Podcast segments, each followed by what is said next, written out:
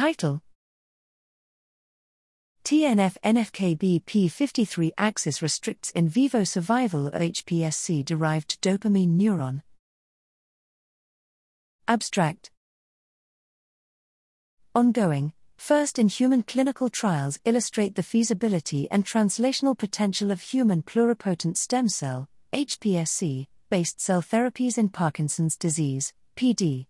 However, a major unresolved challenge in the field is the extensive cell death following transplantation with less than 10% of grafted dopamine neurons surviving. Here, we performed a pooled CRISPR Cas9 screen to enhance the survival of postmitotic dopamine neurons in vivo we identified P53 mediated apoptotic cell death as a major contributor to dopamine neuron loss and uncovered causal link of TNFA NFKB signaling in limiting cell survival. As a translationally applicable strategy to purify postmitotic dopamine neurons, we performed a cell surface marker screen that enabled purification without the need for genetic reporters.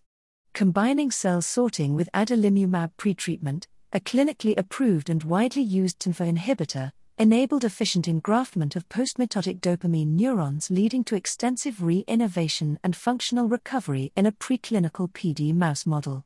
Thus, transient TNFA inhibition presents a clinically relevant strategy to enhance survival and enable the engraftment of postmitotic human PSC derived dopamine neurons in PD.